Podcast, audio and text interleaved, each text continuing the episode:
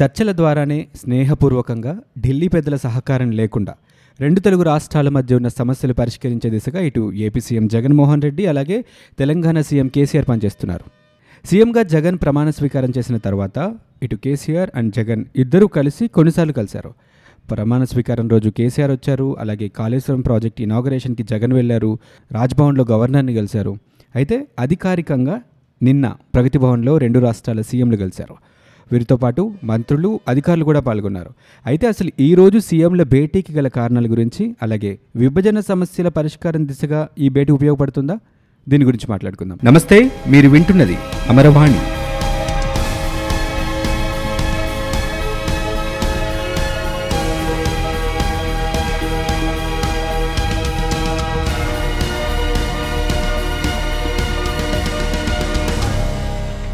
హైదరాబాద్లోని ప్రగతి భవన్లో రెండు తెలుగు రాష్ట్రాల ముఖ్యమంత్రులు భేటీ అయ్యారు. అయితే ఈ సమావేశంలో ముఖ్యంగా ఐదు అంశాలను చర్చించే అవకాశం ఉన్నట్లుగా తెలిసింది.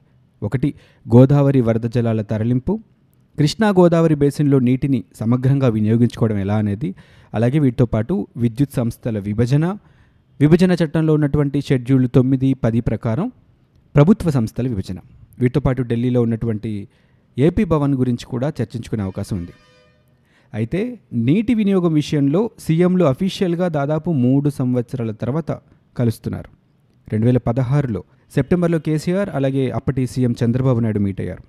ఆ తర్వాత మళ్ళీ అధికారికంగా నీటి విషయంలో కలవటం ఇదే ఫస్ట్ టైం.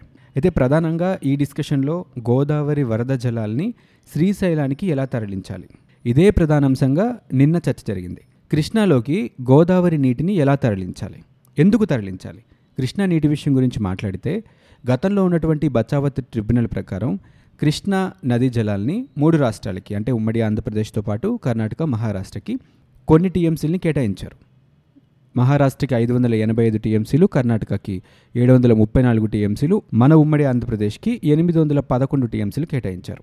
కర్ణాటక మహారాష్ట్ర వినియోగించడం అది కూడా ఎక్కువగా వినియోగించడం వర్షాలు సరిగా పడకపోవడం మన తెలుగు రాష్ట్రాల దగ్గరికి వచ్చేసరికి కృష్ణాలో అసలు నీరు ఉండట్లేదు. గత పది సంవత్సరాలుగా మనం కనుక గమనిస్తే మనకి కేటాయించిన ఎనిమిది వందల పదకొండు టీఎంసీల వాటర్లో మనం కనీసం సగం కూడా ఉపయోగించుకోలేని పరిస్థితి కృష్ణా నదీ జలాల విషయంలో మనకు కనిపిస్తోంది. బచావత్ ట్రిబ్యునల్ తర్వాత వచ్చినటువంటి Brijesh Kumar Mishra tribunal final award అయితే ఇచ్చింది కానీ అది ఇంకా అమల్లోకి రాలేదు.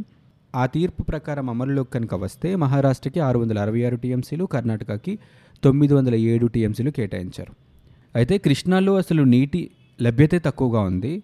అయినప్పటికీ కూడా కర్ణాటకలో ఆల్మట్టి ఎత్తు పెంచడం వల్ల ఇంకా నూట ముప్పై టీఎంసీలు ఎక్కువగా స్టోర్ చేసుకునే అవకాశం కర్ణాటకకు ఉంది. సో బ్రిజేష్ కుమార్ ట్రిబ్యునల్ కనుక అమల్లోకి వస్తే ఇప్పుడున్న వాటాలో మనకి రెండు వందల యాభై నాలుగు టీఎంసీలు తగ్గిపోతాయి. మనం వినియోగించుకోవడానికి కృష్ణానదిలో వాటరే మనకి లభ్యం కాని పరిస్థితుల్లో ఇంకా మనకి కేటాయించే నీటిలో తగ్గిపోతే రెండు వందల యాభై నాలుగు టీఎంసీలు తగ్గిపోతే కృష్ణా పరివాహక ప్రాంతాలు నీరు లేక అల్లాడాల్సిన పరిస్థితి వస్తోంది. ఇక రెండు తెలుగు రాష్ట్రాలు ఆ కొద్ది వాటానే పంచుకోవాల్సిన అవసరం ఉంటుంది.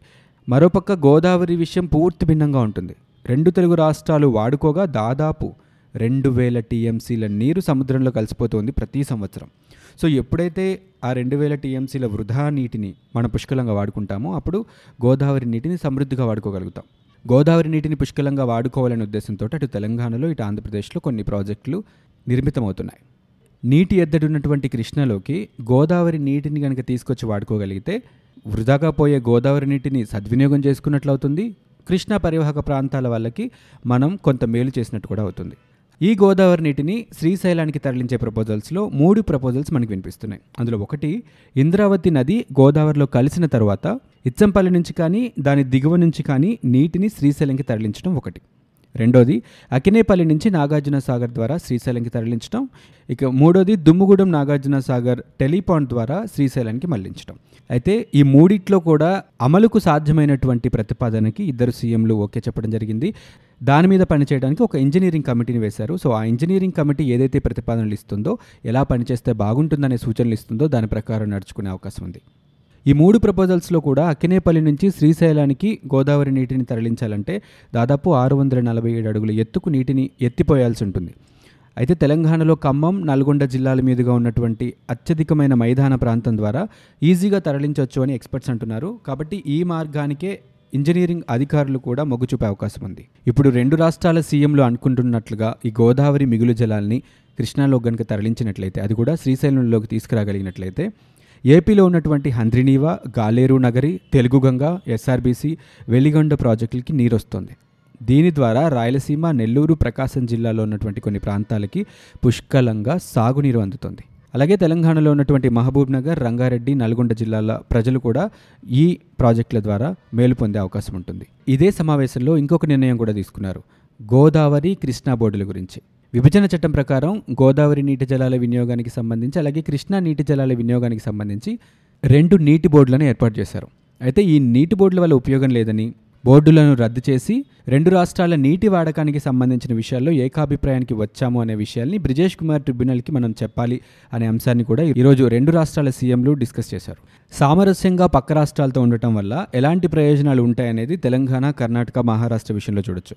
ఇప్పటికీ నాలుగు సార్లు ఈ మూడు రాష్ట్రాలు అవసరాలను దృష్టిలో ఉంచుకొని నీటిని పంచుకున్నాయి. రీసెంట్గా కూడా జూరాల ప్రాజెక్టుకి కూడా నీళ్ళిచ్చిన విషయం మనం చూసాం కాబట్టి ఇంకొక వాదన లేకుండా పీస్ఫుల్గా ఎవరికీ నష్టం జరగకుండా డెసిషన్స్ తీసుకుంటే మాత్రం అంత హ్యాపీగా ఉంటుంది. అయితే నీటి పంపకం విషయంలో మాత్రం రెండు రాష్ట్రాల ముఖ్యమంత్రులు చాలా జాగ్రత్తగా వ్యవహరించాలి. ఎందుకంటే ఇది చాలా సున్నితమైనటువంటి అంశం. ఏ ప్రాంత ప్రజలు కూడా ఇబ్బంది పడకుండా ఏ రాష్ట్రానికి నష్టం జరగకుండా ఉండాలి. ఎందుకంటే అసలు తెలంగాణలో ప్రత్యేక రాష్ట్ర ఉద్యమం ప్రారంభమైందే నీళ్ళు నిధులు నియామకాల విషయంలో.